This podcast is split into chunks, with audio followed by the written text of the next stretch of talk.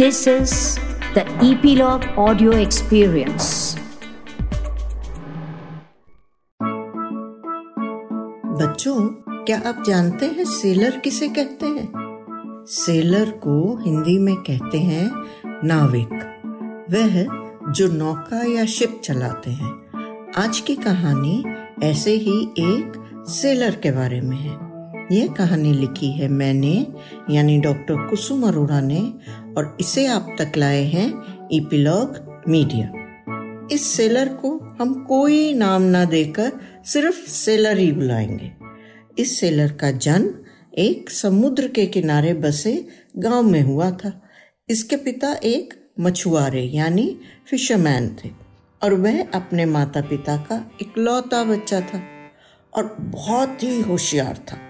इसीलिए एक साहब जो सेलर के पिताजी की सारी मछली खरीदते थे, उन्होंने सेलर को पहले स्कूल और फिर कॉलेज में पढ़ने के लिए प्रोत्साहित, यानी एनकरेज किया।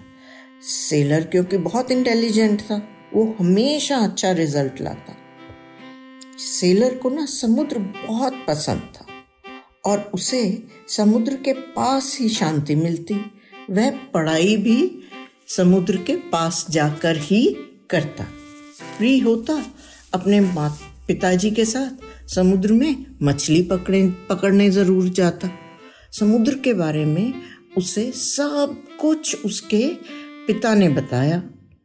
कैसे समुद्र अपना रंग बदलता है, कैसे लहरों के उतार चढ़ाव से मौसम का पता लगता है कहाँ कहाँ पर लहरों की ऊंचाई और तीव्रता, यानी स्पीड से समुद्र के तट, यानी गहराई और नीचे बिखरे पत्थरों के बारे में पता चलता है।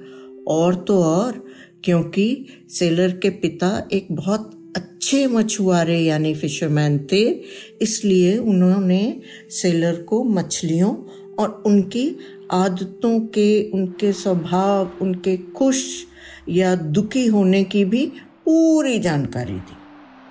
इसलिए सेलर को समुद्र अपने घर सा लगता।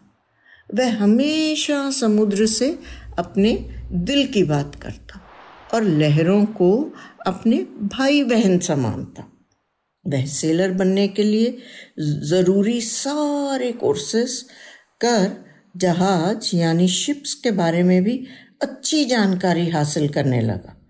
क्योंकि जहाज़ की पूरी जानकारी बहुत ज़रूरी है ना? कोई भी काम यदि हम दिल लगाकर करते हैं तो वह हमेशा बहुत अच्छा होता है। इसीलिए सेलर भी सबसे अच्छा सेलर यानी बेस्ट सेलर बन गया। धीरे धीरे वह जहाज़ का कैप्टन भी बन गया। उसका जहाज़ मुश्किल से मुश्किल परिस्थितियों में यात्रियों मतलब ट्रैवलर्स और उनका सामान सहित पोर्ट पर हमेशा सेफ़ पहुँचता।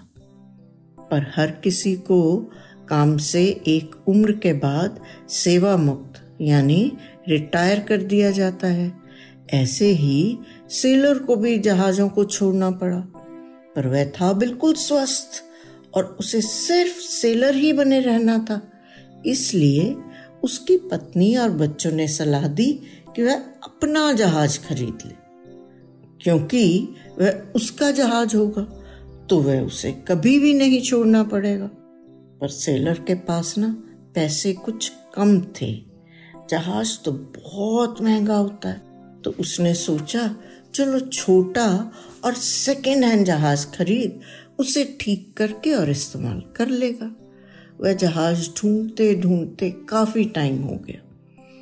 पर उसे जहाज़ नहीं मिल रहा था। पर सेलर की ना एक आदत थी।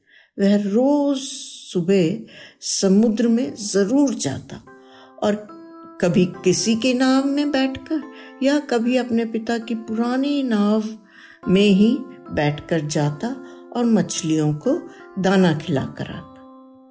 आज भी वह सुबह सुबह अपने पिता के नाम समुद्र में उतार ही रहा था कि एक गरीब बूढ़ा आया। बेटा, मुझे दूर उस टापू पर छोड़ दोगे? मेरे पास पैसे नहीं हैं और मेरा वहाँ जाना बहुत ज़रूरी है। सेलर बोला वे तो बहुत दूर है और मेरी नाव छोटी है। वहाँ पर तो कोई रहता भी नहीं है। आप क्यों वहाँ जाना चाहते हैं?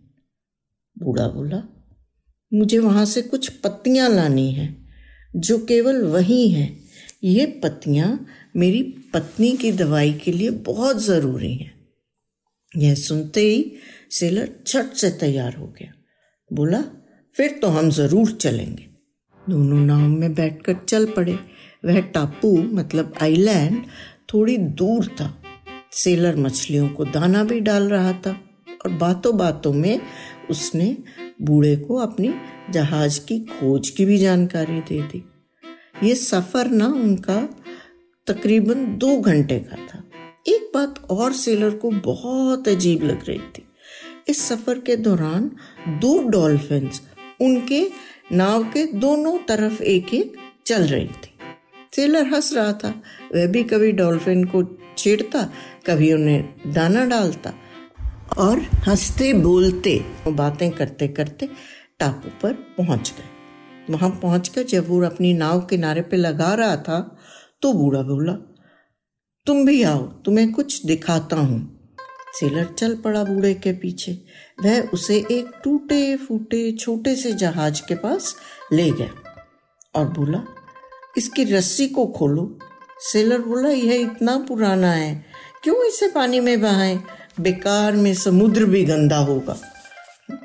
बूढ़ा बोला, कृपा करो प्लीज़ सेलर ने अनमने ढंग से रस्सी खोली और वो वाला जहा, जहाज़, यानी शिप को लहरों तक ले आया। अरे, ये क्या हुआ? पानी छूते ही वो टूटा फूटा जहाज़ एकदम नए, चमचमाते शिप में बदल गया। बूढ़ा भी कोई पुराने जमाने के राजा के में बदल गया। और दोनों डॉल्फिन्स जल परी, यानी मरमेड्स में बदल गई। और बोली, ये हमारे समुद्र के राजा हैं, क्योंकि आप भी समुद्र और उसके जीवों से सच्चा प्यार करते हैं। यह जहाज़ हमारी तरफ़ से आपको भेंट है। और बोली, कभी भी हमारी आवश्यकता हो, बस याद करना, हम आ जाएँगे।